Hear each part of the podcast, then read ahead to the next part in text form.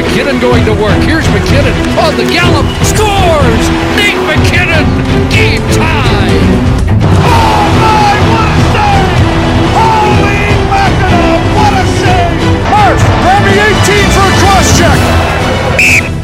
Köszönjük hallgatóinkat! Ez itt az Arena 4 csatorna hivatalos NHL podcastjének, a Crosschecknek a 28. adása. Én Palotai Barnabás vagyok, és ezúttal is itt van velem Jani Szabolcs és Kerek István, valamint Kun Zsolt alias Maka is csatlakozik hozzánk ebben az évértékelő különleges kiadásban. Szia Maka, üdvözlünk! Mennyire vártad azt, hogy végre, végre eljön ez a pillanat, és uh, te is szerepelhess ebben a kiváló podcastben? Sziasztok, köszöntöm a hallgatókat. Nagyon vártam, és tudom, hogy adósod voltam, mert hetekkel, hónapokkal ezelőtt már szó volt róla, hogy megérkezek vendégként, aztán valahogy mindig vagy a beosztás alakult úgy, vagy bármi más miatt nem jött össze ez a szereplés, de azért hozzá kell tennem, hogy nem tudok ellenállni annak, hogyha Magyarország legjobb NHL podcastjében szerepelhetek, még hogyha vendégként is, úgyhogy nagyon-nagyon örülök a meghívásnak, köszönöm szépen, és egyébként szeretném azt gondolni, hogy némileg szerepet vállaltam még a podcastetek elindulásában, ugye suttogtam a füledbe, hogy jó lenne, hogyha csinálnátok valami ilyesmit, meg aztán az intrót is összevágtam, úgyhogy így, hogy ilyen szépen kinőttétek magatokat, és hétről hétre nagyon minőségi tartalmat hoztak a jégkorong rajongóknak, így azért a, a, az én szívemet is melengeti. És egyébként remélem azt, hogyha a következő alkalommal meghívtak majd vendégként, amikor is ugye a Vegas Golden Knights megnyeri a franchise történetének első Stanley-ét, akkor aztán még inkább majd jobban hozzá tudok tenni a, a podcast élményhez. Na hát reméljük, hogy ez egy hatalmas nagy jinx volt a részedről. Szabi, hogy estek ezek a méltató szavak? Hát nagyon szépen köszönjük a lezárás, az már azért egy kicsikét érdekes és sikeredett. Persze szurkolunk azért, mert minden egyes szurkolónak legyen egyszer egy ilyen örömmel. Ha csak mondjuk pont a Toronto nyerni idén, akkor szerintem ugyan úgy meghívhatjuk magát, nem csak a Golden Knights esetében. Úgyhogy üdvözlünk, és köszönjük a kedves szavakat. Isti, te is útmenet közben csatlakoztál, de hát most már mondhatjuk, hogy regulár résztvevő vagy. És hát neked azért vannak friss élményeid is kupagyőzelmekről. Mit vársz ettől a díjkiosztótól most? Szerintem, hogyha műsort akarunk csinálni, akkor tudunk, mert szerencsére vannak olyan trófeák ebben a szezonban szintén, amelyekről bizony lehet és érdemes is vitatkozni, mert nyilván az MVP cím az eléggé egyértelmű, de azon kívül például a, a Norris trófea, vagy éppen a Selki trófea az egyaránt egy olyan-olyan ka, ö, kaliberű díj lesz, ahol szerintem több nevet fogunk hozni, mint amennyi valójában majd meg fog fordulni a, a kinti újságírók fejében, de nagyon szertágazó volt ez az egész szezon, és nagyon divers volt. Mindegyik csoportban lehet találni olyan játékost, aki abszolút teljes válszélességgel és teljes büszkeséggel fogadhatja majd el a díjat, hogyha a szezon végén ő fogja mondjuk megkapni az év védekező csatárának járó díjat, vagy esetleg az év védőjének járó díjat. Persze azért nyilván vannak kiemelkedő teljesítmények, mint például a kapus teljesítmény ebben a szezonban, vagy éppen ugye már Conor McDavid MVP címe, amit szerintem nem lőttem le a poént azzal kapcsolatban, hogy azért nagy valószínűséggel tőlünk is majd ő fogja megkapni ezt a díjat túlnyomó részt, de szerintem fogunk mi itt jókat vitatkozni az adásban. Na, ebben egészen biztos vagyok, de ne szaladjunk ennyire előre, mert azért van itt egy megkerülhetetlen esemény, ami az elmúlt adásunk óta, hát egy, majd hogy nem egy ilyen mini szappanoperává nőtte ki magát, sajnos, mert fejek is hullottak, és hát egy újabb lehetőséget adott az NHL kedvelőinek, hogy méltatlankodjanak azon, ahogyan ezt az ügyet a liga kezelte. Természetesen itt Tom Wilsonnak az álmok futásáról van szó. Ugye, aki nem látta, nem tudom, hogy van-e ilyen, ha igen, akkor mindenképpen nézzen utána. Először New York Rangers elleni meccsen először Pavel Busnyevics fejét ütötte a jégbe, aztán amikor többen is megpróbálták védeni az orosz játékost, akkor a Wilson meg tehát még egy orosz játékost, Árteri Panerint, aki hát ugye a lassításokon látszik, hogy a hajánál fogva rántotta a jégre, és aztán nyilván még az ő fejét is beleverte. Majd aztán jött a, azóta is hát számomra teljesen hihetetlen büntetés az NHL részéről 5000 dollár, nulla eltiltás, ezen természetesen a Rangers kiakadt, amely kiadott egy közleményt, és hát gyakorlatilag George Peros fejét követett, hogy George Peros a Department of Player Safety-nek a, a vezetője, és ő szabja ki, vagy ő hagyja jóvá ezeket a szankciókat. Na most ez ugye egyrészt az NHL-nek sem tetszett, és egy negyedmillió dolláros büntetéssel sújtotta még pluszban Rangers, másrészt uh, hát ott bizony John Davidson elnök és, uh, és hát Red Gorton general manager állásába került ez a közlemény, mert ők egyébként el akartak ettől határolódni, de hát és ez ugye nem tetszett James Dolan klubelnöknek, aki, vagyis a klub tulajdonosnak, aki azt mondta, hogy jó van, hát akkor, akkor köszönjük szépen, nem kérünk belőletek. Próbáljuk meg felgöngyölíteni ezt az egész sztorit. Hogy lehet az, hogy Tom Wilson 5000 dollárral megúszta ezt a, tulajdonképpen undorító dolgot, mert itt azért ez, ez nem egy hoki szituáció volt, hanem, hanem egy alattomos húzás, illetve akár kettő is. Mm, kicsit beszéljünk erről, hogy tényleg hogy fordulhat elő az, hogy egy, egy, egy visszaeső játékos, aki tényleg az egyik leg, hogy hát undorítóban, vagy, vagy alattomosan a játszójátékosnak tartanak ligában, és, és van, van egy elég szép bűnöstoma, egy ekkora büntetést kapott. Szabi. Ó, milyen aranyos vagy, hogy hozzám fordulsz először. túl, túl, ami, ami a, a fejek, nyomja. A fejek hullottak kifejezés, az, az mennyire volt egyébként véletlen, mert hogy, meg hogy milyen idősorrendben, mert tényleg gyakorlatilag ugye a vége az lett, hogy a Rangers házatáján két komoly szakembert elküldtek emiatt, amire szerintem nagyon-nagyon kevesen gondoltak, én legalábbis kikerekedett szemekkel figyeltem ezeket a híreket, ráadásul azt a részét is, hogy nívós mm, insiderek teljesen totál más okot adtak meg annak, hogy ez most miért született így, úgyhogy volt egy kis találgatás is ott akkor. De hát igen, ez azzal kezdődött, hogy Tom Wilson um, állítólag megvédte a kapusát, de maradjunk annyiban, hogy nem biztos, hogy ezt így kell véghez vinni. Tényleg próbálok úgy, úgy szépen fogalmazni, mert engem totál felkavart az egész dolog, már csak azért is, ahogy a liga reagál. Tehát az oké, okay, hogy valaki teljesen elvebeteg, és én tényleg erre szeretném kihegyezni a dolgot. Ez az én saját személyes véleményem, hogy Tomi azon nem azért nem való pályára, mert komoly fizikális hokit játszik. Nagyon sokan vannak így, és a ligának igenis szüksége van a komoly fizikális hokit játszó játékosokra, még akár, hogyha szeretnénk úgy fogalmazni, a paraszt játékosokra is, akik mondjuk olyanokat csinálnak, hogy elveszik az ellenfélnek a, a vizét, és ráfröskölik a másikra, szembekorizzák a kapust, elveszik a botját a játékosnak. Tehát az ilyen kis um, olyan dolgok, amikkel tényleg a másik, az ellenfél bőre alá másznak. De az, hogy valaki valakit évek óta folyamatosan eltiltanak. Itt volt 20 meccses eltiltása is. Olyan sztoria van az eltiltások terén ennek a játékosnak, és a megmagyarázhatatlan esetek tömkelege van a neve mellett, és ezután történik egy olyan eset, amikor megfogja valakinek a fejét is benyomja a jégbe, aztán utána az ellenfél sztárjátékosával egy nagyon hasonló dolgot is megtesz, tehát az a, az a másfél perc, az számomra úgy nézett ki, hogy ez egy beteg ember, akinek nincs helye jégkorong pályán. Mert, mert, mert egyszerűen számomra ez, ez, ez, ez borzalmas volt, és utána az, hogy, az, hogy a liga reagált erre az egészre, arra meg már tényleg nincsenek szavak, mert nem biztos, hogy elbírná a mikrofon. Úgy tűnik, hogy bármit tesz az ember, az mostanában, vagy ma már innentől kezdve az nhl az 5000 dollár. És akkor ilyen precedens terem nekünk ez a szeretett liga. Mm, hirtelen az jut eszembe, hogy volt valamelyik borzalmas Adam Sandler film, amikor levette a koriát, és a pengével esett a játékosnak. Úgy tűnik, hogy innentől kezdve akár még ezt is lehet csinálni, mert lehet tudni, hogy 5000 dollár szegényebb valaki. Szerintem. Tehát... Az lehet, hogy 10 pengénként. Tehát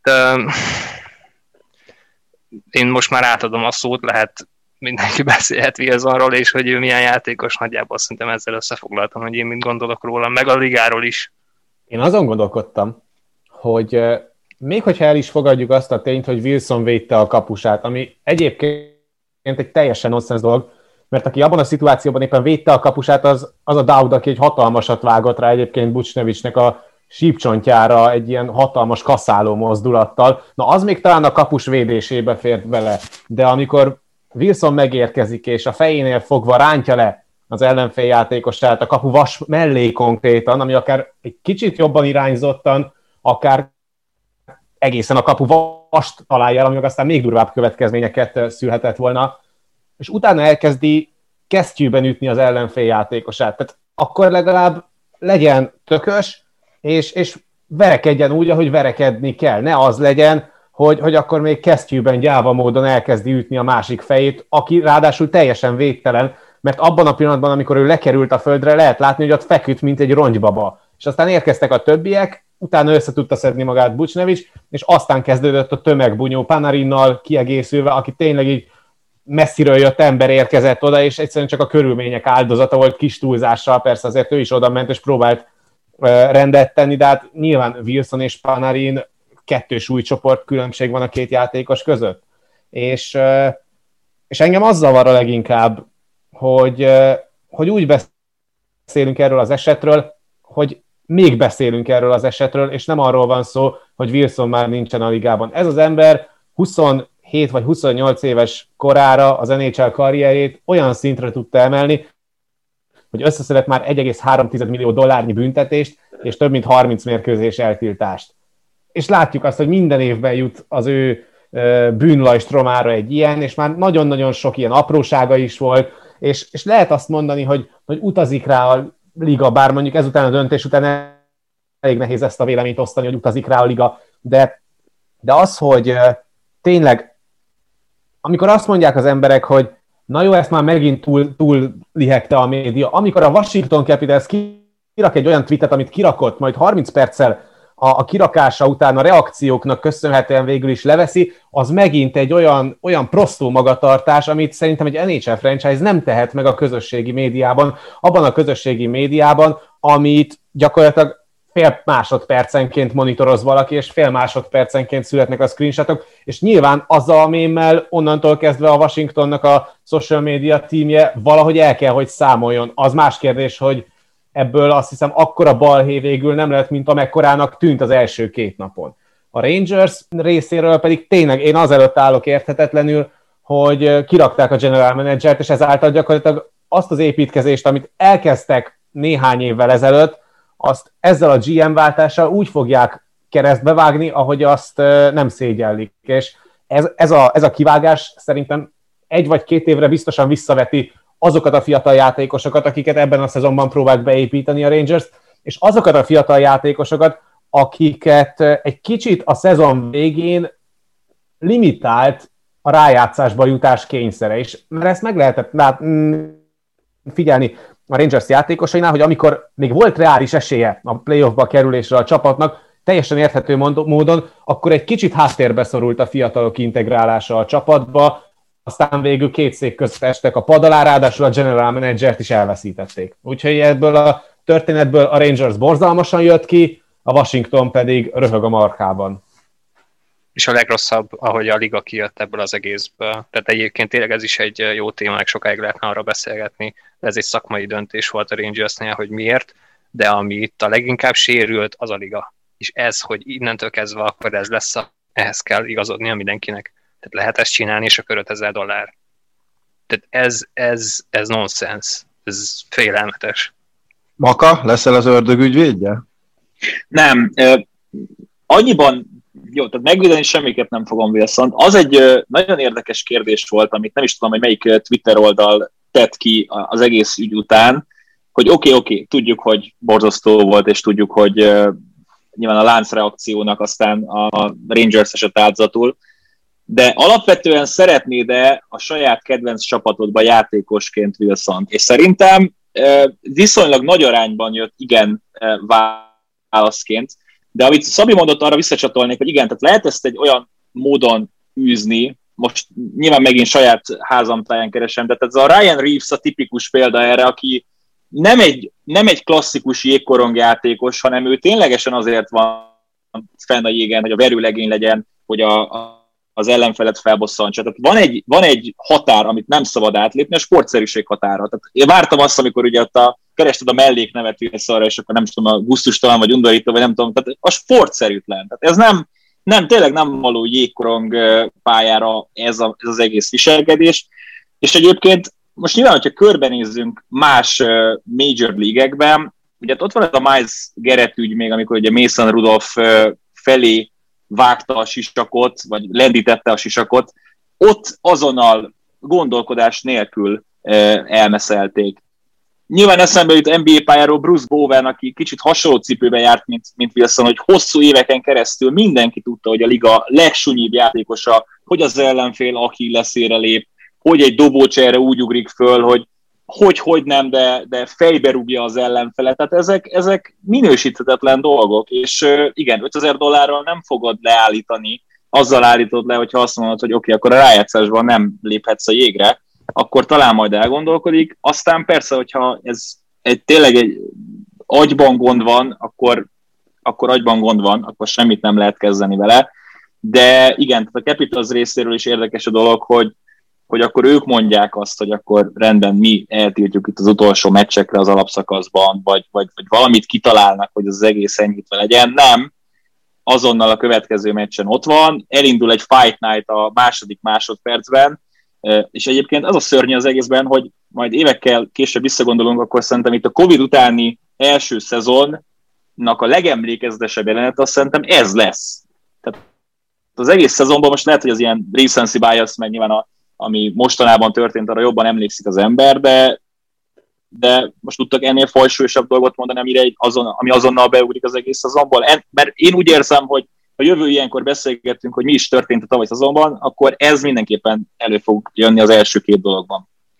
És amúgy ehhez kapcsolódóan sokan írták azt, hogy jó, de jó, meg hogy voltak ezek a bunyók, és akkor igazi all-time hockey. Ez nem az.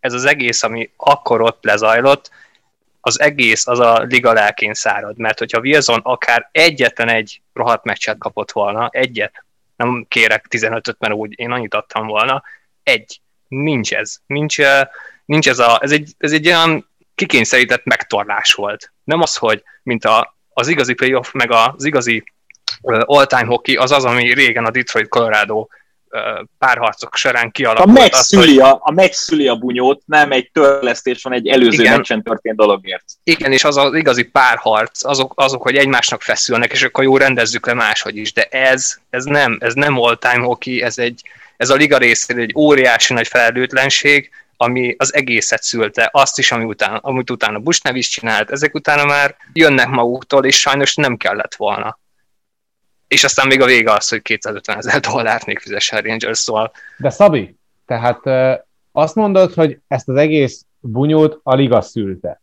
Oké. Okay. De azzal szülte ezt a bunyót egyébként, hogy nem tiltotta el Wilson-t, vagy azzal, hogy George Perost nevezte ki a bizottság élére. Azt a George Perost, aki éveken keresztül az Anaheim Ducks negyedik soros verőcentere volt, és semmi más nem csinált, csak hát a darabos mozgásával aprította az ellenfelet a bajsza alatt. Tehát hát ez megint egy egészen cinikus megmozdulás az NHL-től, hogy egy, oké, okay, nyilván egy verőember lehet, hogy pontosan tudja azt, hogy nagyon mi, mi kell ahhoz, hogy mi, mi az, ami még határon innen van, meg határon túl. De azért itt azért az elmúlt időszakban ennek a bizottságnak volt több igen érdekes döntése, igen véleményes döntésekkel karöltve, amiket például itt a podcastben is rendre előhozunk, abban az esetben, hogyha mondjuk valamelyik sztár csinálja, mondjuk McDavid vagy McKinnon, de, de, és ezek tényleg csak a sztárok, és akkor az ilyen, ilyen hát kevésbé radaron lévő megmozdulásokról még nincs is szó, pedig azokból is akad bőven. De én inkább ebben látom a problémát, hogy, hogyha tényleg komolyan akarjuk venni ezt a bizottságot, hogyha az NHL is komolyan akar támaszkodni egy ilyen bizottságra, akkor talán nem George Peroszt kéne oda tenni. Talán. Ez most neked ez a kijelentésed 250 ezer dollárba fájt. Majd benyújtjuk a szám. Hogyha úgy veszünk, igen. Egyébként kicsit Wilsonra kanyarodva, olvastam egy elemzést róla, hogy milyen, milyen jövő várhat rá. Ugye tényleg most 27-28 éves, lehet, hogy ez a, ez egész eseménysorozat, ez vízválasztó lehet az, az ő pályafutása. Ugye a közelmúltban, vagy mondjuk az előző évtizednek az ügyeletes parasztja az, az, az Matt Cook volt szerintem. Voltak pár a Rafi Torres, meg hasonló próbálkozók, de Cooknál gerinctelenebb játékos szerintem az NHL történetében se volt sok, és aztán amikor ő már Pittsburghben tényleg túlzásba vitte az álmokfutást, akkor uh, Mário Lemiék leültek vele beszélgetni, és elmondták neki, hogy de figyelj, fiam, tényleg tök jó, hogy minden harmadik meccsen kinyírsz valakit, és véget pályafutásának, de egyrészt ez nekünk sok pénz, másrészt azért neked saja jó, mert hogy kapod az eltiltásokat, mert akkor még járt eltiltás ezekért. És aztán Kuk hallgatott rá, és a következő évben karriercsúcsot döntött gólokban, meg pontokban, és azt hiszem, és nyilván ezt sose tudta levetkőzni, de azért visszafogta magát, Mondjuk amikor elment minnesota akkor hát nyilván a klubkultúra is megkívánta, hogy ugyanolyan paraszt legyen, mint régen, és aztán ott is okozott még egy csomó sérülést direkt, de hogy azért nagyjából egy, úgy tűnt, mint aki egy kicsit megtért. Wilsonról el tudjátok ezt képzelni? Én, én nagyon nehezen. Egyáltalán nem. Adja ég. Az a baj, hogy hogy tényleg azt, lát, azt lehetett látni, én ez is emeltem ki, hogy én nekem ez a véleményem, hogy ott az a másfél perc neki kész, ott fekete, nem látott. És, és mondjuk Matt Cooknál voltak olyan esetek, tényleg borzalmasak, amikor egy-egy ütközés, és az is volt a cél, hogy sérülést okozzon. De ez nem egy ütközés volt, az egész jelenet számomra, hát ez, a, ez már túl sok, és nem tudom, hogy, hogy őt mentálisan össze lehet-e szedni olyan irányba, hogy, hogy ezek ne ott is, ne így jöjjenek ki belőle hogyha valami frusztrálja, akkor ne ezzel oldja meg. Mert egyébként ő egy jó játékos lenne. Ő a, tényleg a liga egyik legjobb erőcsatára lenne. Csak ne így értelmezzük ezt az erőcsatár dolgot. Igen, tehát egyébként amikor meg tényleg a hokival van elfoglalva, akkor Ovechkinnel és Backströmmel nagyon jó hármast alkot a égen. Tehát, hogy nagyon jól tudja hozni azt a fajta játékot a támadó harmadban, ami ahhoz kell, hogy mondjuk Ovechkin és Backström ki tudjon teljesedni a tranzíciós játékoknál. Tehát nagyon jól tudja elvinni az embereket, nagyon jól tudja használni a testét, és, és ráadásul tényleg ez a legbosszantóbb vele kapcsolatban, hogy egyébként nem egy ügyetlen játékos, tehát ő neki nem kéne feltétlenül erre építeni a karrierét, hogy paraszt. Abszolút.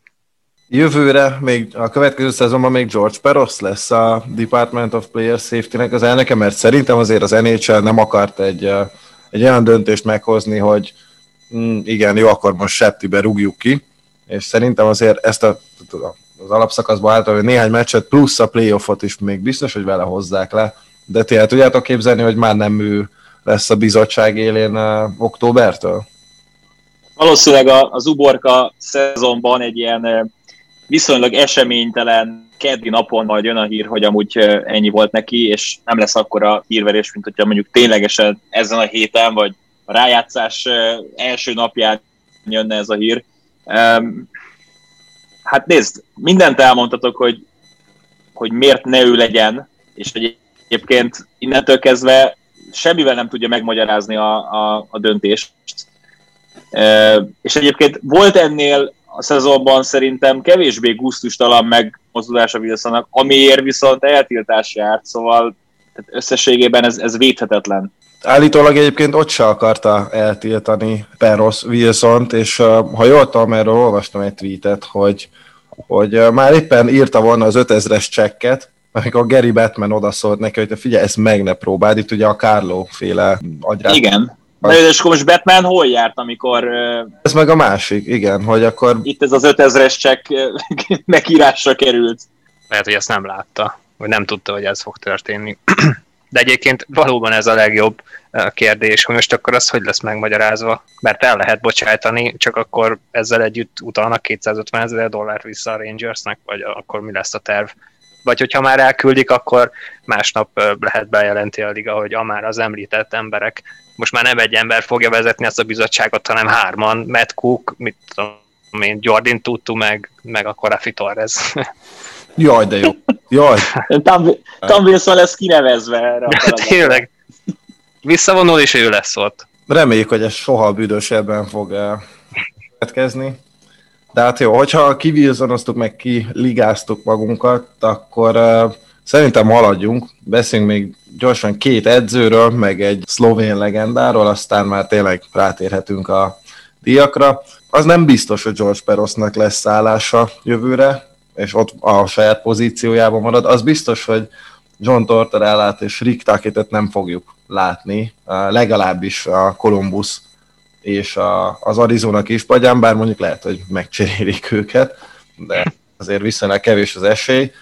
Hát én Tortorellát személy szerint nagyon sajnálom, de az tény, hogy elfáradt alatta a csapat, ugye a hat szezont húzott le Columbusnál, azért manapság az már majd, hogy nem egy maraton. Hát Takit pedig én, én szerintem nem tudta kihozni a maximumot az Arizonából, és ez a, és ez a keret ez teljesen más játékra lenne alkalmas, mint amit ő favorizál.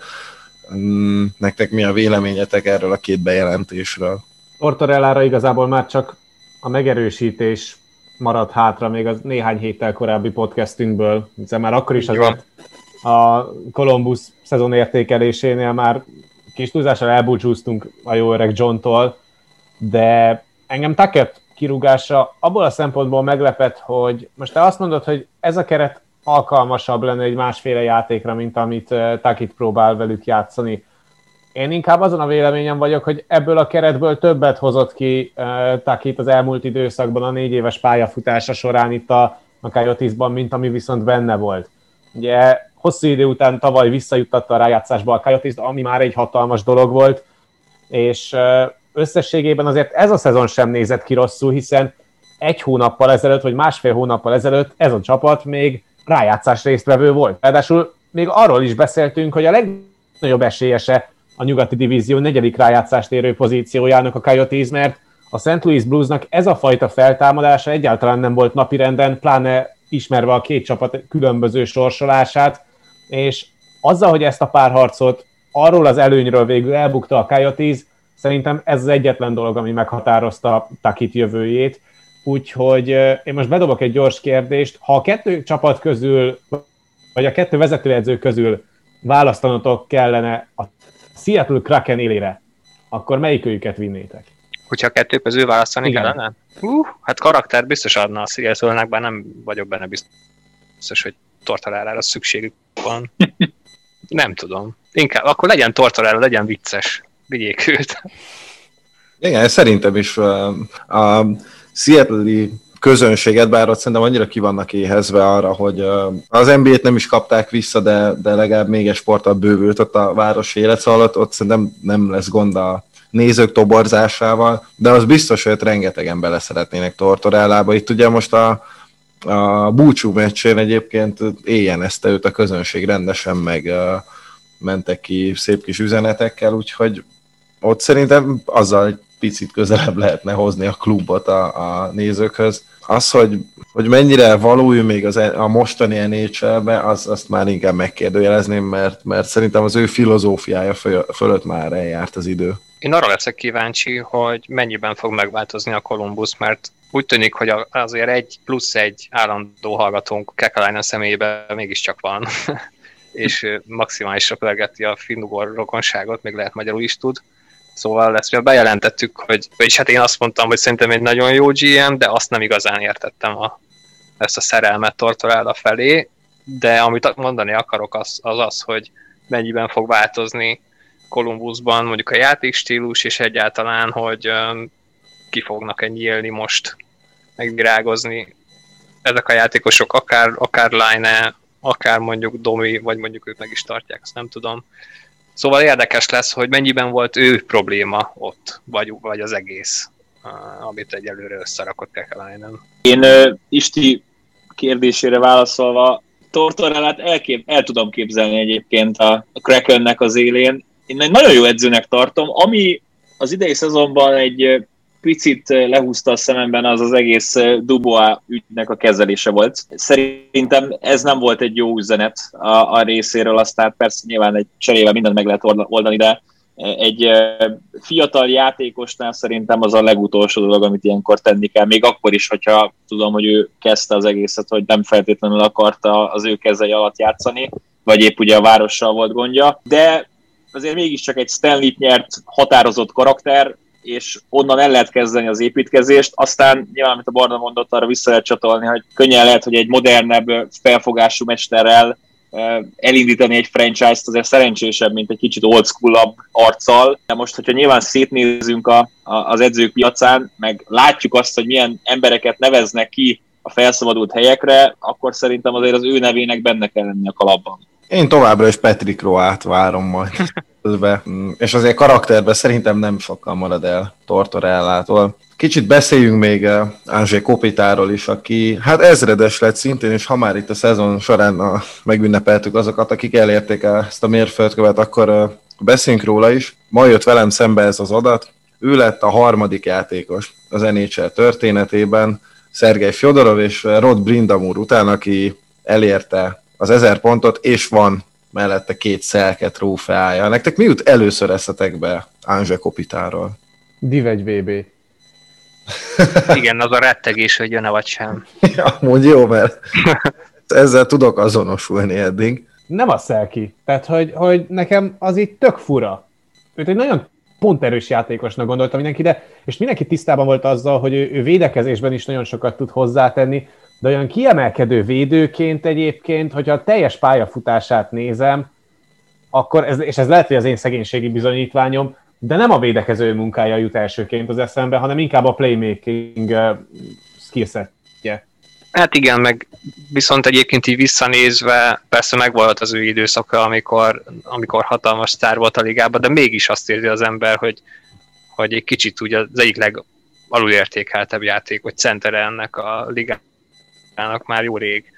Persze most a, a, ez azzal is erősödött, ha Los Angeles egy jó időre eltűnt most, és egyébként ezt akartam mondani, hogy mi lenne akkor, hogyha még bajnoki címeket sem nyert volna, akkor aztán végképp ö, olyan észrevétlenül jöhetett volna össze ez az ezer pont, hogy, hogy most azt mondta, hogy alulértékel, de mi van, hogyha tényleg nem lettek volna ott azok a zseniális menetelések.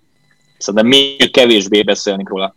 Igen, és például szerintem nagyon hasonló játékos Taveshez, akit pedig több mint tíz évig folyamatosan top 5 centernek emlegettek, és ő volt a ugye mint a példa, hogy milyen lehet egy kétirányú csatár és egy center és egy franchise center, pedig szerintem Kopitár simán van az ő szintjén, annyi, hogy Taves egyel több kupát nyert. Meg Taves kanadai. Hát is az, az, az, sem egy mellékes szempont.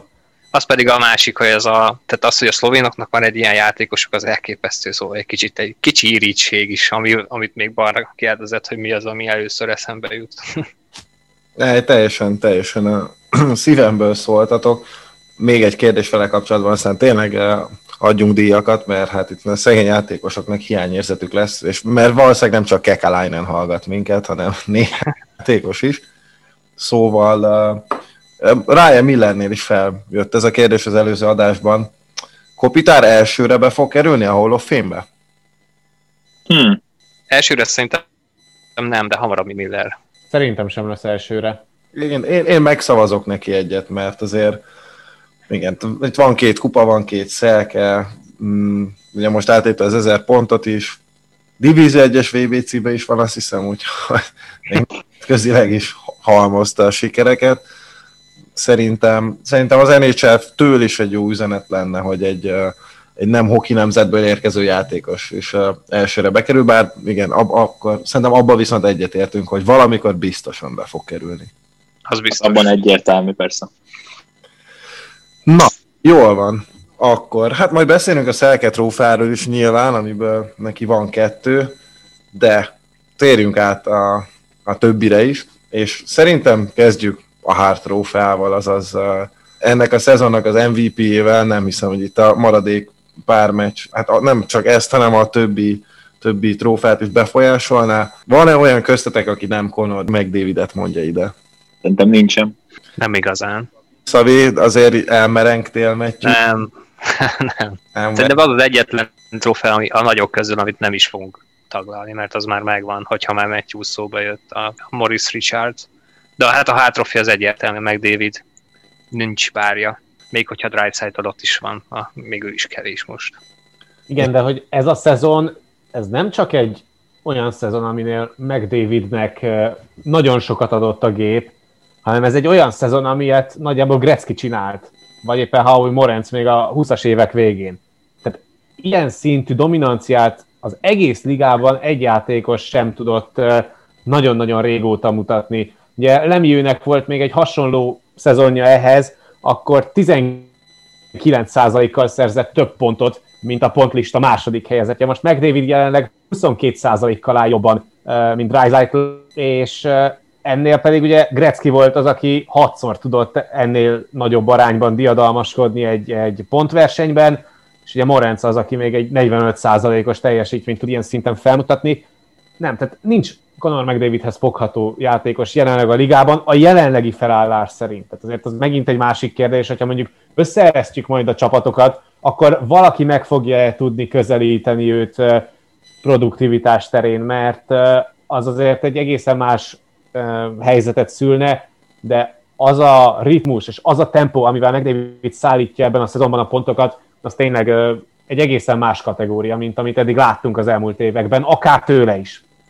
És ugye azt mondtad, hogy Drysaddle-hoz hasonlítottad, mint ugye, aki a pontlista második helyezettje, de tényleg, hogyha ha nem Edmontoni játékost keresünk, akkor ugye Marshand és Marner 67 ponttal áll, tehát 33 ponttal többje van, mint bárki másnak más csapatból. Ez, ez teljesen feldolgozhatatlan szerintem. Tehát 10-15 év múlva lehet, hogy sajnálni fogjuk azt, hogy nem vírasztottunk minden helyen, amikor az Oilers játszott, mert egy ilyen tehetség egyszerűen nincs minden nap a ligában. Feldolgozhatatlan tényleg a teljesítmény.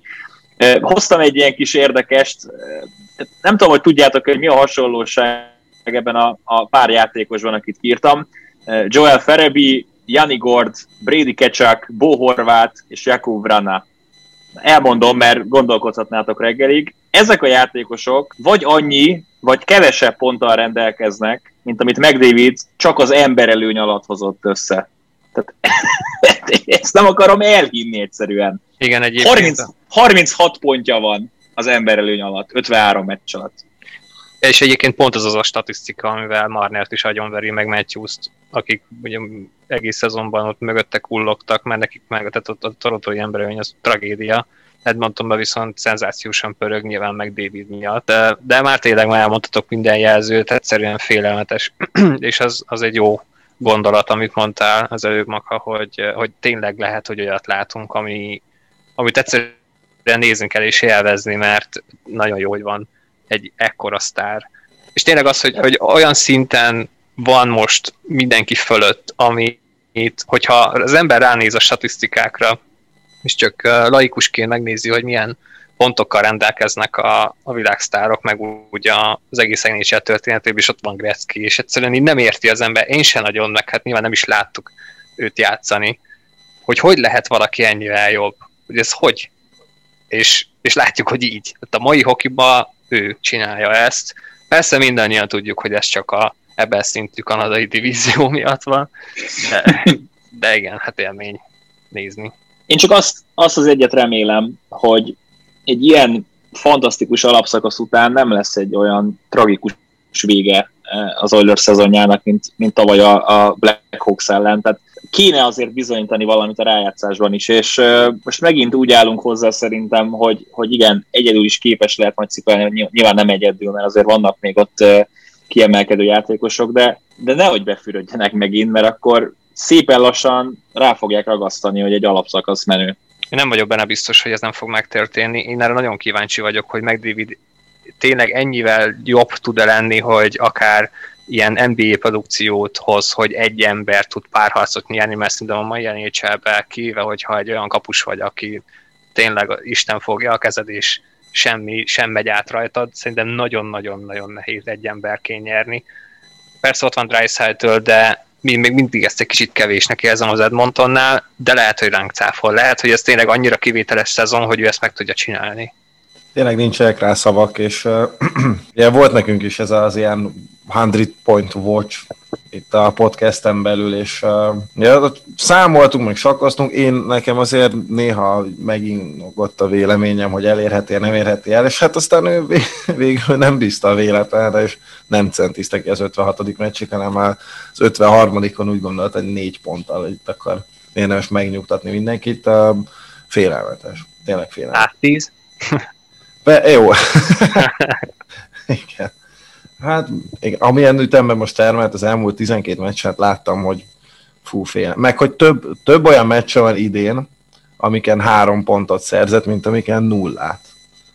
Na, mindegy, hagyjuk is, mert, mert nincs vége az ő elképesztő mutatóinak és eredménynek a felsorolásának már, ami csak erre a szezonra illik. Úgyhogy akkor uh, szerintem osszunk ki még egy trófát, és jöhet a legjobb védőnek járó James Norris trophy. Na, itt, itt én már nem vagyok benne biztos, hogy konszenzus lesz, ezért én gyorsan ellövöm a saját jelöltemet, aztán jöhet a verbális verekedés. Nálam Viktor Hedman, Norris. Herman lenne az adekvát választás, hogyha nem lett volna egy borzalmas hónapja az alapszakasz végén, amely alatt a Lightningnak konkrétan a harmadik legrosszabb védője volt, XG mutatót figyelembe véve, egész szezonra figyelembe véve pedig szintén a legrosszabb három védő között van. Az a hónap az annyira lerontja egyébként az egész éves teljesítményét, hogy, hogy tényleg a liga legjobb védőjének nyilvánított Hedmant, akit egyébként megkérdeztek 31 edzőt az atletikes Pierre Lebrun cikkében, hogy szavazzanak a, az év védőjére, és elképesztő túlnyomó többség van, azt hiszem 26 első helyezett szavazatot kapott Hedman abban a, abban a választásban, tehát valamiért, akkor lehet én ülök fordítva valóban, sőt valószínű, de nálam egyébként nem Hedman, mert ez a, ez a másfél hónapja, ez tényleg egészen minősíthetetlenül rossz volt. Én Foxot hoztam, és akkor szerintem ezen majd vitatkozhatunk, miután ti is elmondjátok. Én nagyon örülök, hogy Foxot hoztad, mert én reménykedtem, hogy majd egyedüliként fogom Eden Foxot mondani, mint ember, akinek kéne, hogy kapja, de szerintem is Hedman fogja egyébként. Kicsit szerintem a tavalyi év meg a rájátszás hype miatt is lett nagyobb neve, meg hát nyilván ugye a Rangers teljesítménye ugye nem, nem segíti a, a szavazatokat Fox irányába.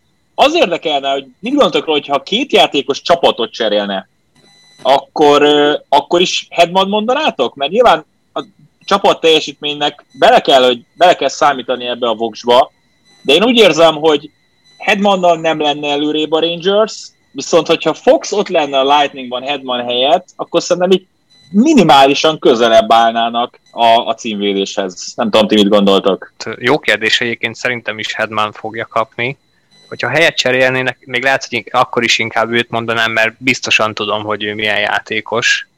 Foxot még nem tudom hova rakni, bár azért most már eléggé közel van ahhoz, hogy, hogy tényleg elhiggyen, meg, meg sokan is sokan elhiggyék, hogy ő valóban ennyire nagyon jó védő, és lehet, hogy ő fogja kapni. Én azért nem őt mondtam, mert tudtam, hogy más valamelyik őtök fogja mondani.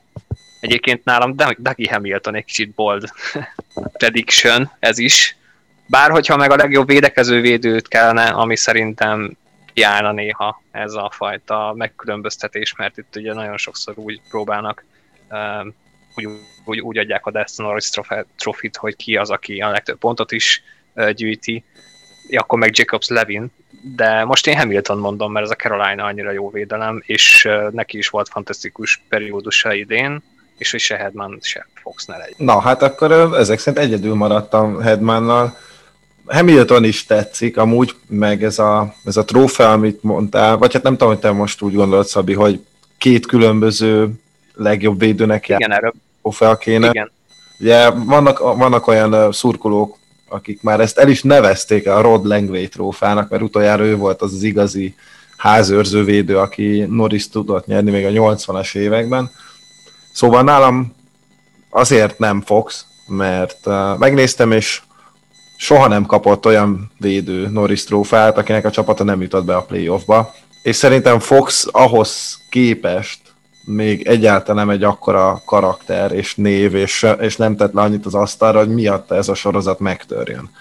Ennél lettek van a jóval érdemesebb védők is már az elmúlt évtizedekben, úgyhogy, úgyhogy nálam ezért Hedman, és én abban nem hiszek, hogy egy hónap kis mélyrepülés az egy egész szezonos teljesítményt mm, hát alásna. De ez nem mélyrepülés, ez zuhanás volt konkrétan. Tehát Hedmannal tényleg csak többen voltak a régen a Lightning játékosai, ami nagyon furcsa, amit nagyon-nagyon furcsa kimondani Hedman esetében, és nyilván felhozzák azt, hogy nagy valószínűséggel sérülten játszott, de, de ez akkor is nagyon kevés tőle, amit mutatott. Tehát, hogy nem ezt szoktuk meg, és emiatt nagyon nagy a kontraszt az ő megítélésével kapcsolatban, és hát a számok nem az ő javára billentik a mérleg nyelvét, pláne, hogyha a fox szembeni összevetést veszem alapul, ugye Fox egy, hát egy középszerű védelemből tud elit számokat hozni, úgy, hogy egyébként igazi shutdown védőként is használják, mert 24 és fél percet átlagolt találkozónként a jégen.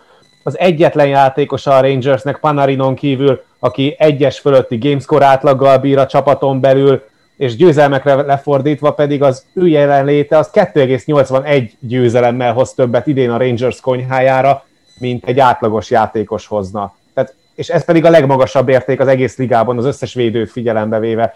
Arról pedig ne is beszéljünk, hogy 60%-os XG serje van, és 63%-os gólaránya. Tehát ezek olyan számok, amik azt mutatják meg, ugye, hogy mennyire hatékony a jégen, és akkor, hogyha megnézzük még a pontjait, a legponterősebb védője az egész NHL-nek, 42 gólpassza szintén a legtöbb, és a 19 elsődleges asszisztjánál pedig csak a Lötang, Hedman és Makár hármas jegyez többet az egész ligában. Tehát nem nagyon tudsz szerintem olyan műfajt, illetve olyan aspektust mondani a játékból, amiben nem teljesít jobban Fox, mint Hedman.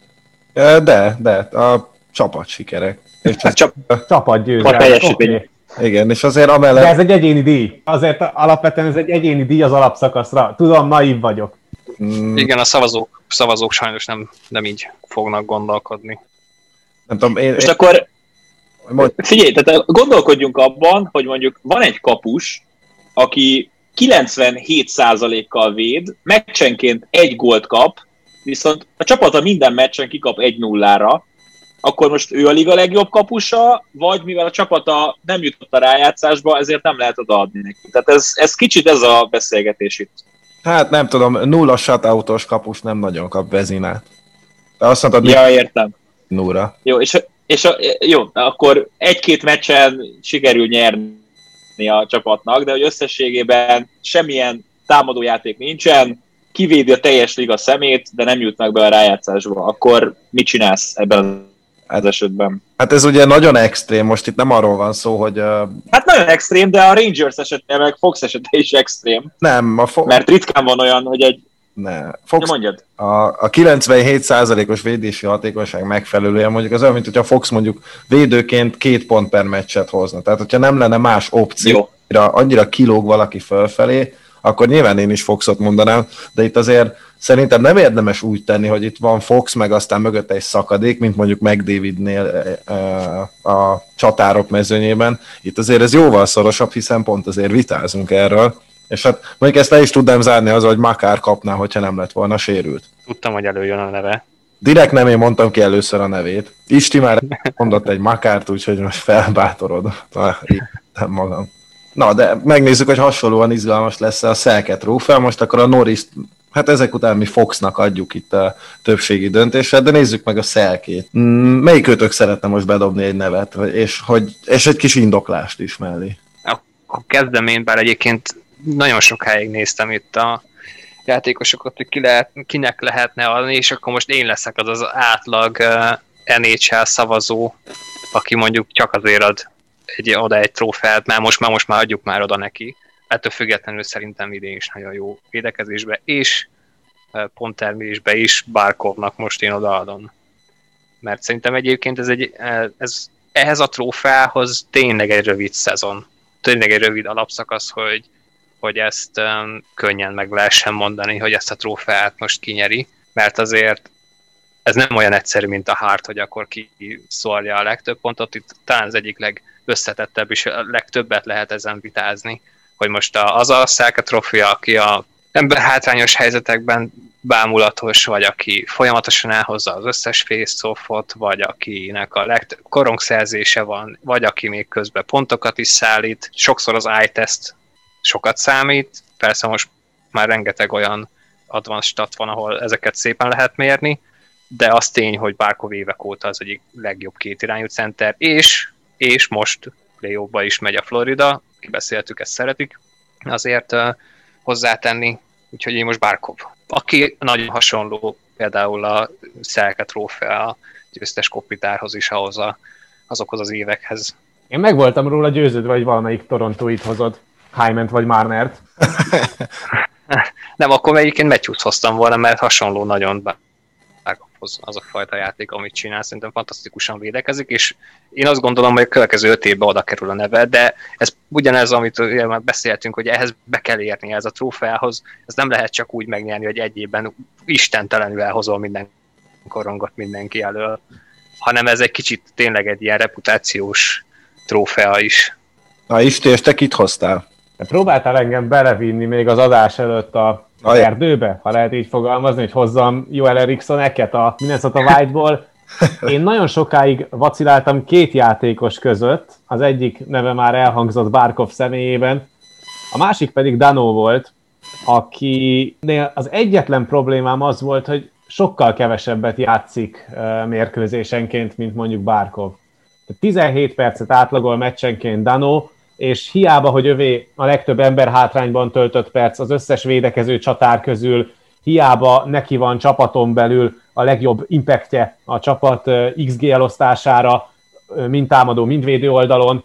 Nagyon jó két irányú center, nagyon jól hozza el a bulikat, tényleg múltkor pont Toronto-Montreal meccset adtunk az arénán, és ott is nagyon látszódott a Montreal játékán, hogy mennyire látszik a centernek a kiesése, és Dano nélkül gyakorlatilag elvétve tudott korongot, korongbedobást nyerni a Montreal a legjobban bulizó torontóiakkal szemben, akár Matthews, akár tavares szemben, de, de nekem az egyetlen probléma tényleg Danóval kapcsolatban az, hogy, hogy 17 percet átlagol meccsenként, és és lehet, hogy abban a 17 percben nagyon shutdown, bárkit levesz a pályáról, rengeteg korongot szerez, elhozza a bulikat, de azért, hogyha oda teszem mellé Barkovnak a 21 és fél percét meccsenként, és azt a dominanciát, amit fel tud mutatni a ligában, azt, hogy 61%-os XG-ser tud felmutatni úgy, hogy ennél csak négy játékos jobb az egész ligában, az egyik a, a sortársa Cutter Verhigi, a másik három pedig három Colorado játékos, amellett, hogy, hogy tényleg minőségi helyzeteket tud kialakítani, amellett, hogy igazi playmaker, most már a saját harmadában is, a, a defensive zone startoknál is eh, nagyon-nagyon sokat vesz ki a csapatjátékából, és nagyon sok védőharmadbeli cserét kezd meg, és nagyon sokszor kell nekiépíteni a támadást a saját harmadából, és nagyon jó a tranzíciós játékban is. Tényleg minden egyes védekező eleme a játékának a liga öt legjobbja közé helyezi, viszont nem nagyon tudok mondani még egy játékost a liga védekező csatárai közül, akik minden aspektusban top 5 lennének, és nálam ezért Barkov és nem Dano. Aka, jöhet Mark Stone. É, é, nem akartam borzolni a kedélyeket Mark Stone nevével, fel tudok ülni egyébként a Barkov vonatra, bár bevallom, hogy én más díjra hoztam a, a Panthersből valakit. Kicsit, kicsit jobban örülnék igen Barkovnak, mint hogyha valami olyan név kapná meg, aki, aki mondjuk már korábban megnyert. Tehát mondjuk nyilván Couturier szerintem nincs esély, a Flyers össz csapatvédekezése, meg a kapus teljesítmény is kriminális volt, hogy ezt így odaadják neki. Ugye Bergeron az, aki minden évben szóba kerül, meg talán többször meg is nyerte ezt a díjat. Legyen Barkov, és akkor egységes a szavazás. Ja, hát az, az bizony, mert hogy, mert hogy nálam is Barkov egyébként a jelölt. Nem hittem volna, hogy itt akkor mind a négyen őt hozzuk. Egy dolgot nem értek itt, ezt létszi magyarázzátok meg. A buli elhozatal az miért számít védekező csatár, vagy védekező csatár erénynek? A buli az egy tök semleges dolog, vagy elhozod, vagy nem. Ha elhozod, akkor az a támadást építesz, de nem védekezel azzal, hogy elhozol egy bulit. Ha a védő harmadban szerzel bulit, akkor támadást építesz, de először védekezel. És a védekezésből rendeződsz át támadásba. Tehát az, az nagyon-nagyon felértékelődik, amikor, amikor a védő harmadban mondjuk egy perccel a mérkőzés vége előtt 6 az 5-ben támad az ellenfél üres kapuval, és te elhozol egy bulit a rájátszás hetedik mérkőzését. Tehát, hogy emiatt, emiatt számít egy külön kategóriának az, hogy a védekező harmadban hogyan bulizol. De az igazából kevésbé számít, hogy a semlegesben vagy a támadó harmadban hogyan hozod el a korongokat. Nyilván ez egy másik kategória, de ebben a Selkie Trofinál szerintem elengedhetetlen az, hogy jól bulizál a saját harmadodban. Na, és azt, és azt tett hozzá, hogy azért küldenek téged oda. Tehát neked ez már mindenki tudja, a edző tudja, hogy te meg lehet ezzel téged bízni, mert van olyan képességet, hogy akár 60%-kal elhozod, és hogyha közben még az egyik legjobb érzékel védekezel is. Tehát ez egy hatalmas felelősség egyébként fiatal centereknek nem is nagyon szokták odaadni, általában a veteránokat rakják be, még hogyha nem is center éppen már akkor, de szerintem ez egy nagyon-nagyon fontos eleme a játéknak, hogy igenis adják, merjék odaadni annak a centernek azt, hogy az utolsó egy percben tessék, itt van, meg kell nyerni a meccset, ki kell védekezni, hozd el a bulit. Na, és szerintem ez fontos, és, és nem biztos, hogy el fogja hozni, de meg vagy bízva vele, mert bíznak benned. Ez, ezzel, ezt a részét értem, csak tehát így, hogy globálisan, amikor csak mindenféle elosztást, meg specifikáció nélkül egy buli elhozatali százalékot néznek, és, és ez egy, egy olyan kategória, ami számít a szelke átadásánál, én azzal nem értek egyet. Amit elmondtatok, az, azzal egyébként abszolút, meg ugye Isti talán mondta is, hogy mennyi uh, defensív zón uh, startja van Bárkovnak, hogyha jól számoltam, akkor a buliainak a 48%-át uh, hát ott kezdi, úgyhogy persze értem, hogy ez ilyenkor uh, ez ilyenkor fontos, csak mondom, én ezzel az összámmal nem értek egyet, hogy esetleg az lehet a mérleg nyelve egy ilyen szelke odaítéléskor.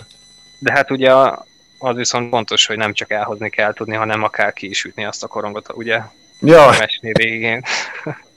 Most ne ugorjunk vissza 2018-ba és a Paplászló sportarénába, semmiképp. Inkább menjünk tovább, és uh, beszéljünk az újoncokról. Én nem okozok azzal meglepetést, hogy Caprizovat mondom, én bármilyen fura és hogy Minnesota játékos esetében, de már éveleje óta kampányolok mellette, és szerencsére bizonyított is, úgyhogy nálam nem kérdés. Az a baj, hogy a podcast elején még ugye nem rögzült az adás, és felhívtátok a figyelmet, hogy aki Jason Robertson nevét mondja, az, az azonnal némítva lesz. Én az utolsó hetekben mutatott fantasztikus dolgokat, de hát én is kaprizovat hoztam. Az milyen furcsa, hogy a draft lottery előtt arról beszélgettünk, hogy nehogy a White kapja meg az egy per egyet, mert szegény Lafrenyi egy ilyen dögunalmas csapatba kellene, hogy menjen. Aztán hogy-hogy nem, de Caprizov miatt is a White egy ilyen tök izgalmas, színvonalas hokival lepett meg mindenkit idén. Tehát már csak emiatt, a tény miatt is szerintem neki kell kapnia. Egyébként nyilván lecsekkoltam, ő az óriási favorit is. Azt tudjátok-e, hogy a szezon előtt ki volt a favorit a Calderre? Én két Rangers-ös volt, eh, Sestjerkin és Lafreniere, szerintem. És milyen, so- és milyen sorrendben? Lafreniere. Szerintem is Lafreniere. Szerintem Sestjerkin. Igen, ő volt. Sestjerkin volt a favorit. És Lafreniere a második. Igen, nekem ezért volt a bold prediction arra a divízióra, hogy eh, egyik rangers sem kapja majd meg a kádert, legalább ez bejön. Egyébként, hogyha meg már egy tökéletes példa arra, hogy miért is számolják ezt, vagy miért ilyen fontos ennél a, ezeknél a trófeáknál az, hogy bekerül a play a csapat. Hát itt, itt, hogyha egy nevet kell mondani hirtelen, hogy még jutott a play-offba a Wild, akkor az Kaprizov. És ezt első éves játékosként ekkora hatással lenni egy csapatra.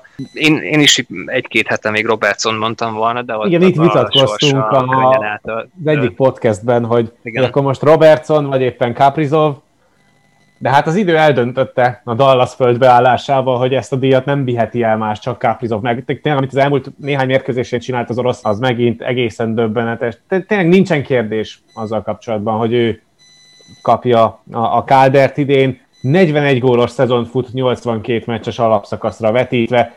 Ő, ő harcolja ki csapaton belül a legtöbb kiállítást, ő a legfontosabb playmakere az együttesnek miközben több mint 18 percet átlagol találkozónként, ami a legtöbb azon újoncok közül, akik egyáltalán pályázhatnak erre a címre, vagy esetleg kaphatnak szavazatot ebben az évben, tényleg kiemelkedik. Tehát most nagyon nagy túlzás lenne, de Caprizov olyan szinten fogja megnyerni a Caldert, mint amilyen dominanciával megnyeri meg David a hártot. Ámen, vagy hát igen, valószínűleg tényleg ez fog történni talán szó, több szót nem is érdemel ez a díj, mert itt a végére tényleg kisajátította ezt a, ezt a versenyt Caprizo. Egyébként érdekes, meg tényleg lehet, hogy múltkor úgy tűnt, mint hogyha én Robertson semmibe venném, és, és csukott szemmel nézném azt, amit ő csinál. Nem, azért kalaplengetés jár neki, mert ez a verseny már, már márciusban is lefutottnak tűnt. Csak aztán Robertson csinált egy parádés hónapot, és, és szorossá tette, úgyhogy neki is azért gratulálunk, de itt a végén szerintem Kaprizov is megérezte egy kicsit, hogy veszélybe került a díja, úgyhogy azért oda pörkölt. Úgyhogy térjünk át a Vezinára, ami szinte biztos vagyok, hogy nem lesz ennyire egyértelmű nálunk. Maka, szerintem add meg az alaphangot. Ah, Istenem. Jó, hát figyelj, Mark André Fleurit hoztam, főleg akkor, hogyha a Golden knights lesz a President's Trophy, és nem csak azért, mert az embert tavaly elkezdte mindenki leírni, arról is volt szó, hogy csapatot vált, el fogják cserélni, ugye Lenner megkapta a, a hosszabbítását. Aztán ez egész azonban teljesen tisztán látható módon lett az első számú kapusa a liga egyik legjobb csapatának, hihetetlen jó számokat hoz, akár a százalékot nézem, akár a kapott gólokat, akár a győzelemveresség mutatót. Ha mindent egybe veszek és egy lapra rakom, akkor szerintem nem találunk olyan kapust, aki mind a háromban, vagy háromból kettőben jobb nála, és mellette picit azt is érzem, hogy ahogy mondjuk így az Oscar díjaknál is el szokták mondani, hogy igen, nagyon jó voltál ebben a filmben, de hogy, hogy azért úgy furcsa lenne téged elképzelni egy, egy Oscar díj nélkül, tehát Flörinnek is lehet, hogy ez egy kicsit egy ilyen életműdíj lenne, mert uh, ugye hát hogy, hogy nem, ő még soha nem nyerte meg a, a vezinát, úgyhogy uh, nyilván hazahúz egy kicsit a szívem, de, de úgy érzem, hogy ha valamikor, akkor idén megérdem. Én ebben a szezonban már megvívtam egy vitát Barnával az all adásban, amikor nem Grubauer, hanem Flörit tettem be a nyugati divízió kapujába, de amikor az egész szezonról kell beszélni, és az összes kapusról kell beszélni, akkor, akkor én is hazafele fogok húzni, és, és azt mondom, hogy Vasilevski, nyilván ezzel most hatalmas meglepetést okoztam. Hogyha azt nézzük, hogy a helyetteseihez képest hány győzelemmel hoz többet, de ez nem, egy fair, ez nem egy fair összehasonlítás. Tehát akkor, de, de, de, várjál, de, de, de ez, a, ez a helyetteseihez képest, de akkor ott van a, a winner, wins above replacement, ami a mhm. liga átlag kapusát figyeli, tehát a liga átlag kapusához képest is 3,36 század győzelmet hoz pluszban, csak a teljesítményével. Az, hogy mennyire teljesíti túl a várható gólmodell mutatott, 20 góllal kap kevesebbet, mint amit a modell előre vetít. 89 gólt kapott összesen, a legtöbb győzelemmel rendelkezik az egész ligában a kapusok között, és, és úgy, hogy csak Hellebuck védett többet nála. Tehát, hogy terhelve is volt. Tehát nem arról van szó, hogy egy nagyon jó kapustandemnek az egyik tagja, hanem, hanem tényleg rá van bízva az egész franchise, és rá van bízva a csapatnak a sikeressége. És már tavaly is, és ha te mondod itt az életműdíjat Flöri esetében, akkor Vasilevski tavaly azért sokan úgy gondolták, hogy megfosztották attól a vezinától, amikor Helobáknak adták.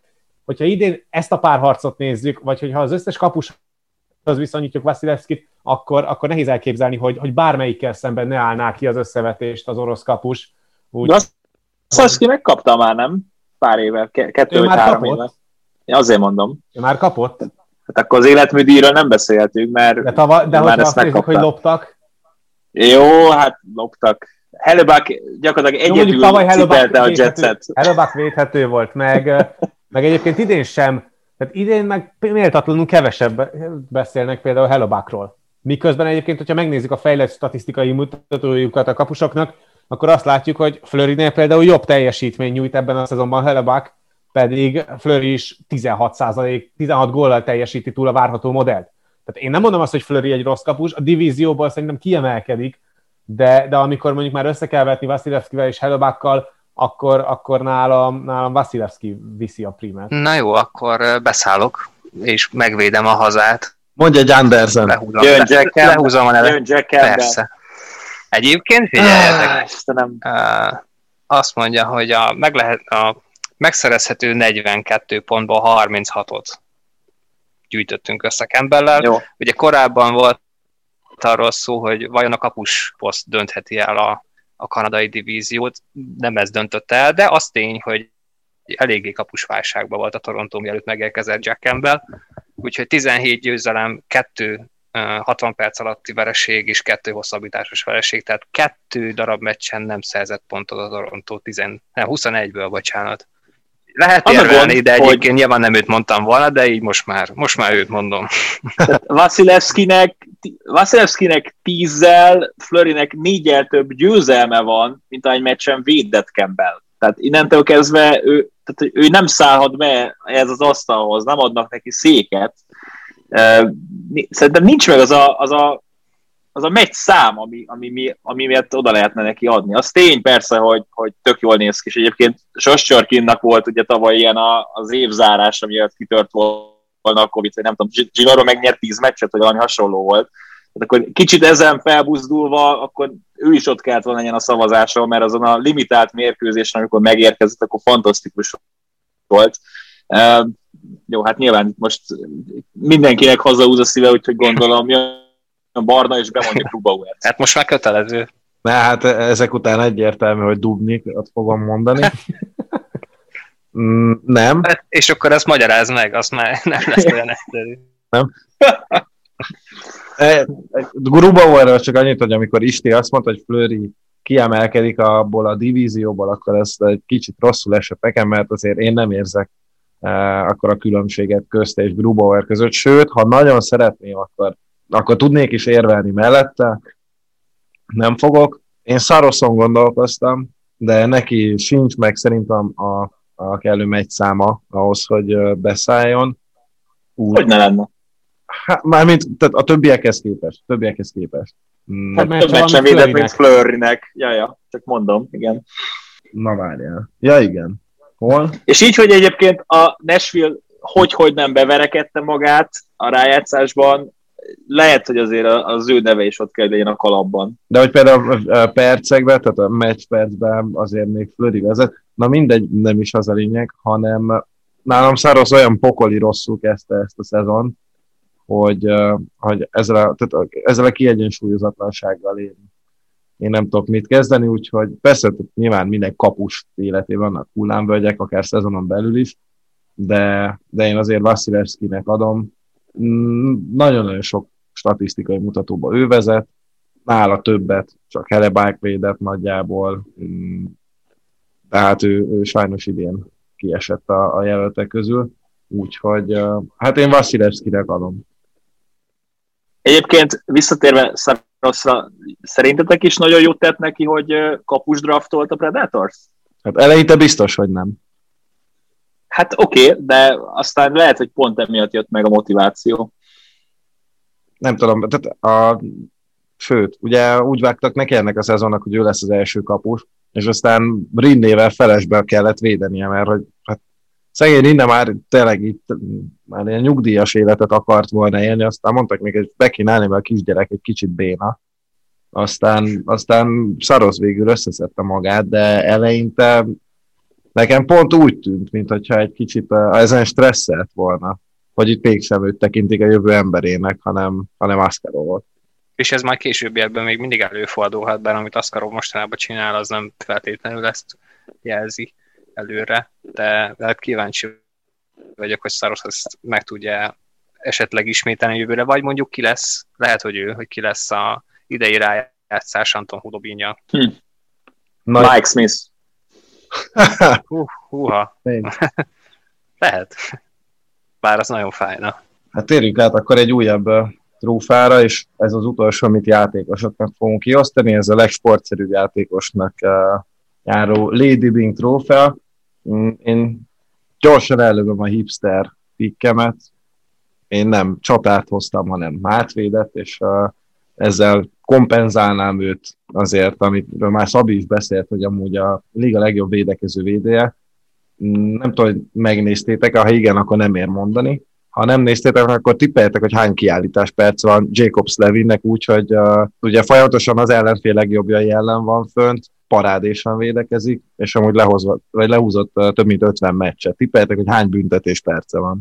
Az hiszem én ezt láttam, úgyhogy majd utoljára mondom. Szerintem négy. Mm, nem tudom, 14? A helyes megfejtés kettő. Egyetlen egy darab, egyetlen egy darab kiállítás szedett össze úgy, hogy tényleg ez a feladata. Jobbak ellen van igen, úgyhogy uh, én amikor ezt megláttam, akkor eredetileg én matthews írtam volna, de hát úgy töröltem ki, mintha ott se lett volna, és uh, és beírtam Slavint, mert egyszerűen ennél ennél jobban azt megtestesíteni, hogy mi, kinek jár egy Lady Bing trófea, szerintem nem lehet. Én veled tartok egyébként, én is Matthews mondtam volna, de nem nagyon akarom, hogy megnyerje ez ilyen semmilyen trófea. Épp tavaly, tavaly ugyanezt csinálták McKinnonnal, hogy hát bocs, a hártot nem tudjuk odaadni, vidd a Lady Binget. Azt mit csinál? Mi volt Jó, de most elviszi a Morris is hártot. Most, most Matthews azért gól király lesz. McKinnon nem kapott volna semmit. Mármint tavaly, tavaly. Tavaly, tavaly. Hát a hártot neki kellett volna. Na mindegy. Hát most Pokémonokat gyűjt, úgyhogy most már nem fog védiginget nyerni soha. Szerintem ez jobban áll neki, mint a sportszerűség. Szóval akkor Szabi? Slavin. Jó, mehetünk tovább. Isti, Maka? Én sokat gondolkodtam ezen, és aztán rájöttem, hogy nyilván Slavin lenne a, a legegyszerűbb megoldás, mert hát nyilván ő, róla cikkeznek rengeteget, de, de én hoztam egy Nate Schmidtet, és, és nem azért, mert, mert valamiféle kompenzáció lenne ez a Vancouver irányába, de, de egyébként pedig szerintem ő a Canucks legjobb védője volt ebben a szezonban, annak ellenére, hogy mennyire pocsék volt a, a Canucks, és tette mindezt úgy, hogy tényleg nagyon sallagmentesen játszott, kiállítása is alig volt ebben a szezonban, neki tényleg négy perc büntetése volt, úgyhogy a második legtöbb jégidőt töltötte a jégen ebben a szezonban a Canucks védői közül. Sőt, nem, a legtöbbet a Canucks védői között ő töltötte a jégen. Nehéz arról beszélni, hogy egy ilyen díjat hogy lehet objektíven megítélni. Mert nyilván, ami alapvetően meghatározza, az az, hogy hány perc kiállításod van. Igen ám, de akkor tegyél még oda mondjuk valami olyasmit, ami miatt talán még különlegessé is tesz téged az a díj és mondjuk legyen az nyílt játék szituáció, és nem csak feltétlen a védekezés, nem csak feltétlen az, amit Slevinnel kapcsolatban kiemelnek, és, és én próbáltam egy kicsit hozzátenni a támadó oldalt, hogy mindenből legyen valami, és amellé legyen kiemelkedően sportszerű a játékos, és Schmidt szerintem ebben a Canucksban megfelel azoknak az elvárásoknak, amiket én itt most kitaláltam ezzel a díjjal kapcsolatban, de a racionális választás, meg a legegyértelműbb választás Slavin, én ezt most csak azért mondtam, hogy mondjak valami mást. Én Tom wilson hoztam. Gondolkodtam én is rajta. Mosolyogtam egyet, amikor mondta Isten, hogy sokat gondolkozott ezen a díjon. Én kettős fél másodperc alatt ide így beírtam, hogy hoztam Matthews, és utána éltem tovább az életemet, úgyhogy srácok, én nem, nem tudok érdemben hozzászólni. Mehetünk tovább felőlem. Akkor menjünk tovább, beszéljünk az öregekről, vagy hát attól függ, meglátjuk, hogy ki, kinek adja a legjobb edzőnek járó Jack Adams trófeát, Isti. Én a Central Divízióból akartam hozni mindenképpen egyet, mert mind Quenville, mind Brindam úr egészen döbbenetes munkát végzett erre a szezonra, a tavalyi szezonból kiindulva és a tavalyi szezonhoz képest.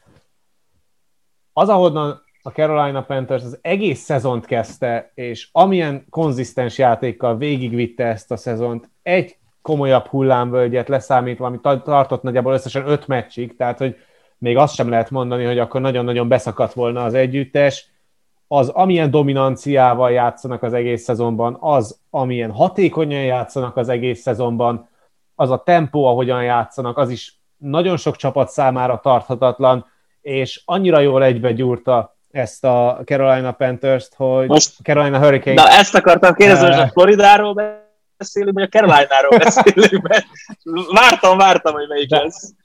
Hát, a Carolina Hurricanes vezetőedzőjét hoztam, Rod Brindamurt, mert, mert egészen más szintre emelte ezt a Carolina-t, mint ami már tavaly is dolgozott, és tényleg a liga legjobb csapata, ha a Central Divíziót nézzük, akkor mindenképpen, de a liga legdinamikusabb csapatának is mindkét irányt figyelembe véve a, a Carolina-t tartom jelenleg, és ez Brindam úr érdeme.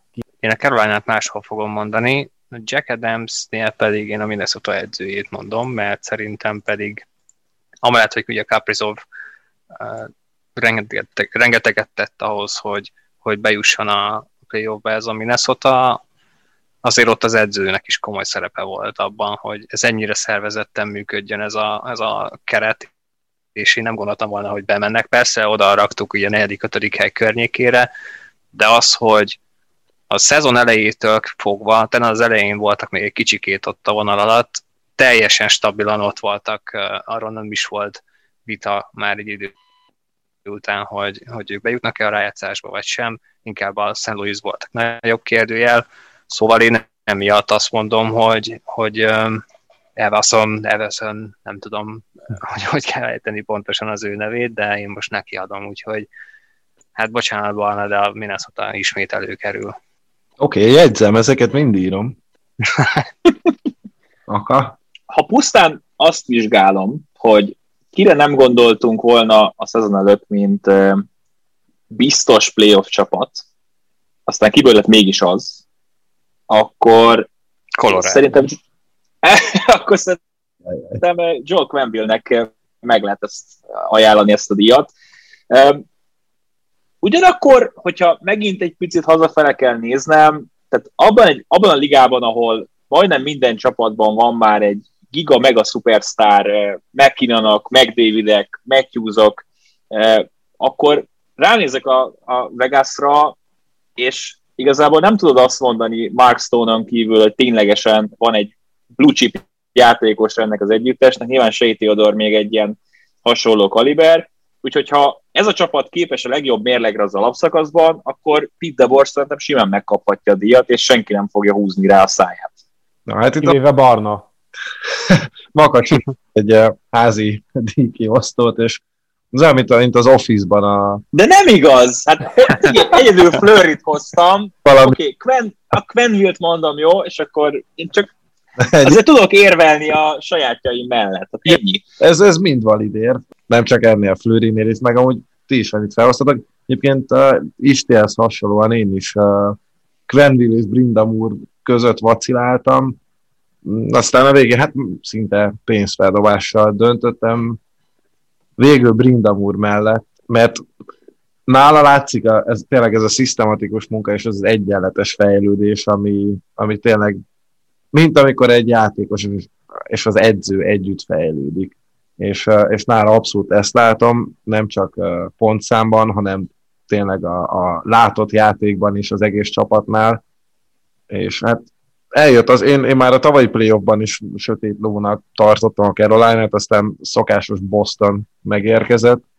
Idén uh, tényleg szintet léptek, és ebben óriási szerepe van uh, Brindam úrnak és, és hát úgy érte, vagy olyan értelemben léptek szintet, hogy, hogy egyértelmű kontenderekké váltak, úgyhogy, úgyhogy nálam övé. Utoljára maradt még egy szakembernek járó trófea. Megnézzük, hogy ki, ki a GM of the Year, azaz ki lesz majd a szezonnak a legjobb szakvezetője. Hmm, nem tudom, Szabi, szeretnéd-e kezdeni? Hát ezt kezdem persze, mert ez a kedvencem, ez a trófea, szerintem ön, önmagában semmi, semmi értelme ennek a díjnak, mert ilyen nem hiszem, hogy van. Kicsit olyan, olyan, olyan ellenmondásos, mint az év fája, hogy most akkor melyik fan jött ide hirtelen ebbe az évbe, és a legszebb. Mert a GM of the Year is szerintem egy olyan díj kellene, hogy legyen, hogy ez, ez hosszú, ezek hosszú évek munkája hogy ez beérjen, és ami például szerintem nagyon szépen megvalósult az a Carolina. És most már tényleg persze tavaly is nagyon jól szerepeltek a rájátszásban, de most lehet igazán azt érezni rajtuk, hogy, hogy itt aztán komoly um, szerepük lesz, és akármi kupa is lehet belőle.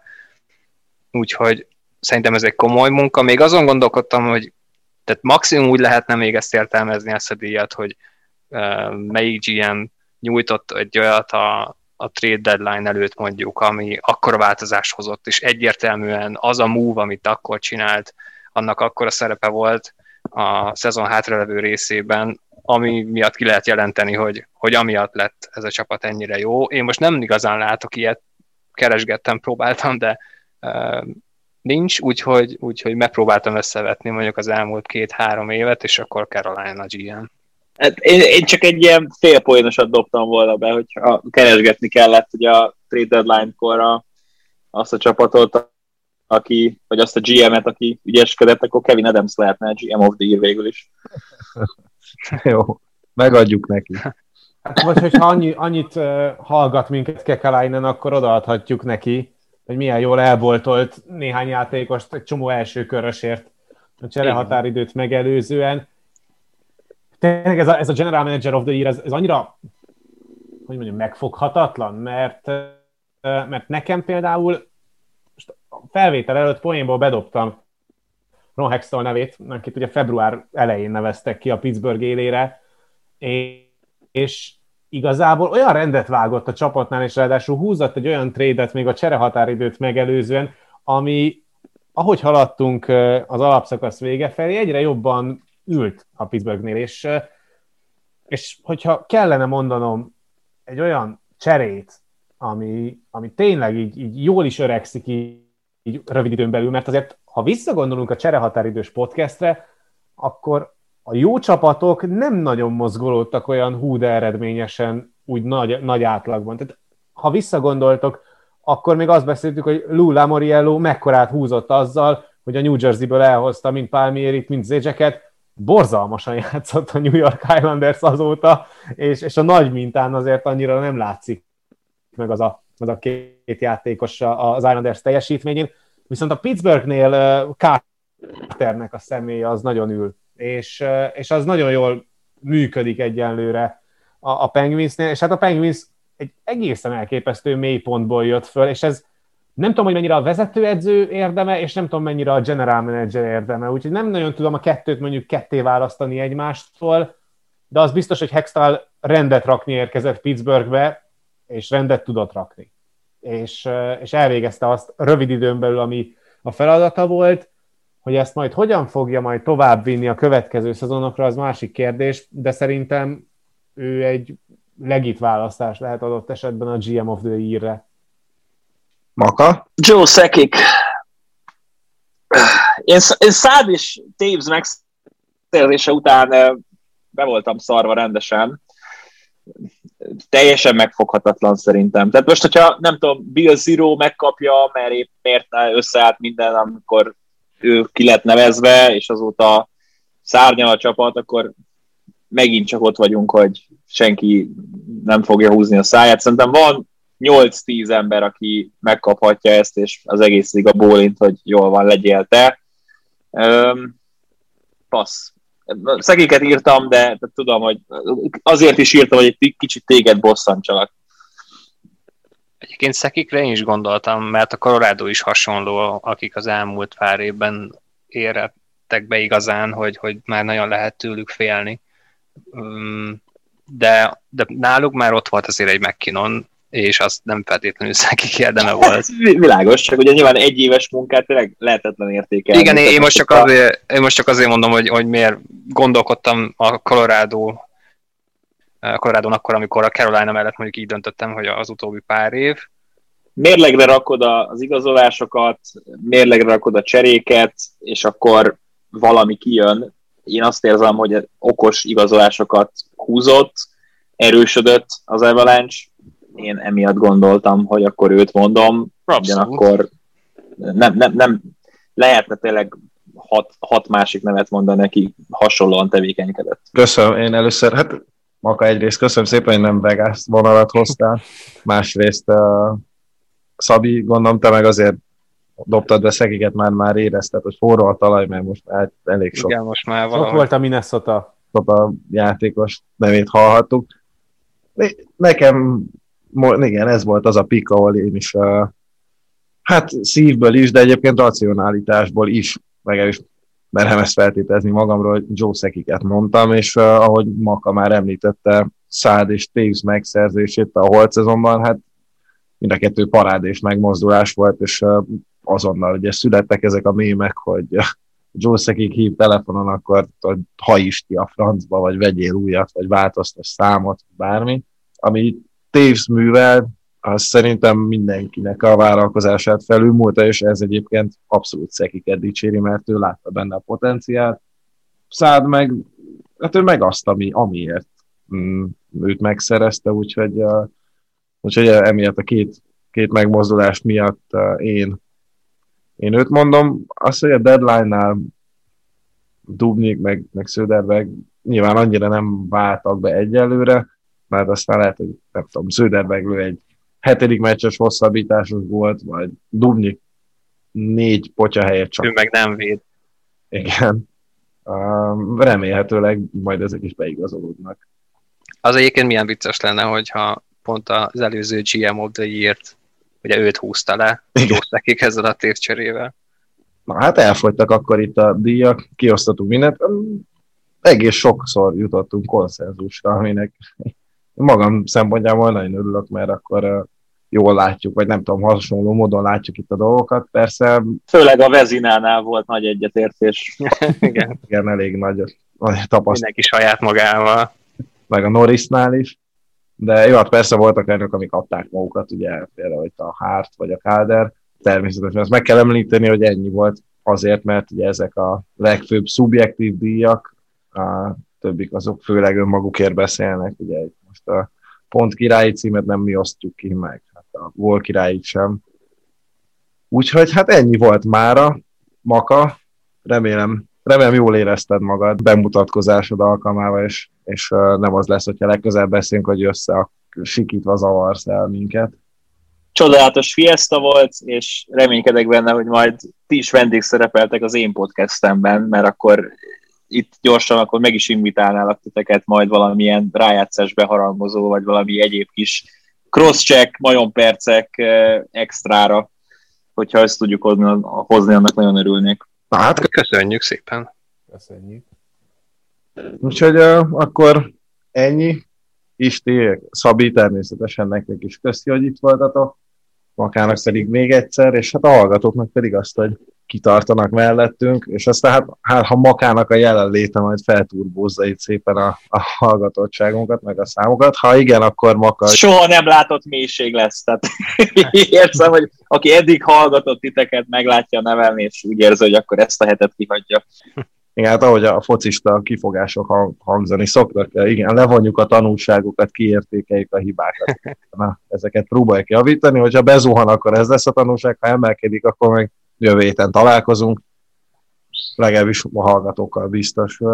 Természetesen jövünk majd rájegyszásba harangozó vagy minden finomsággal, és köszönjük, hogy hallgattok minket. Sziasztok! Sziasztok! Sziasztok.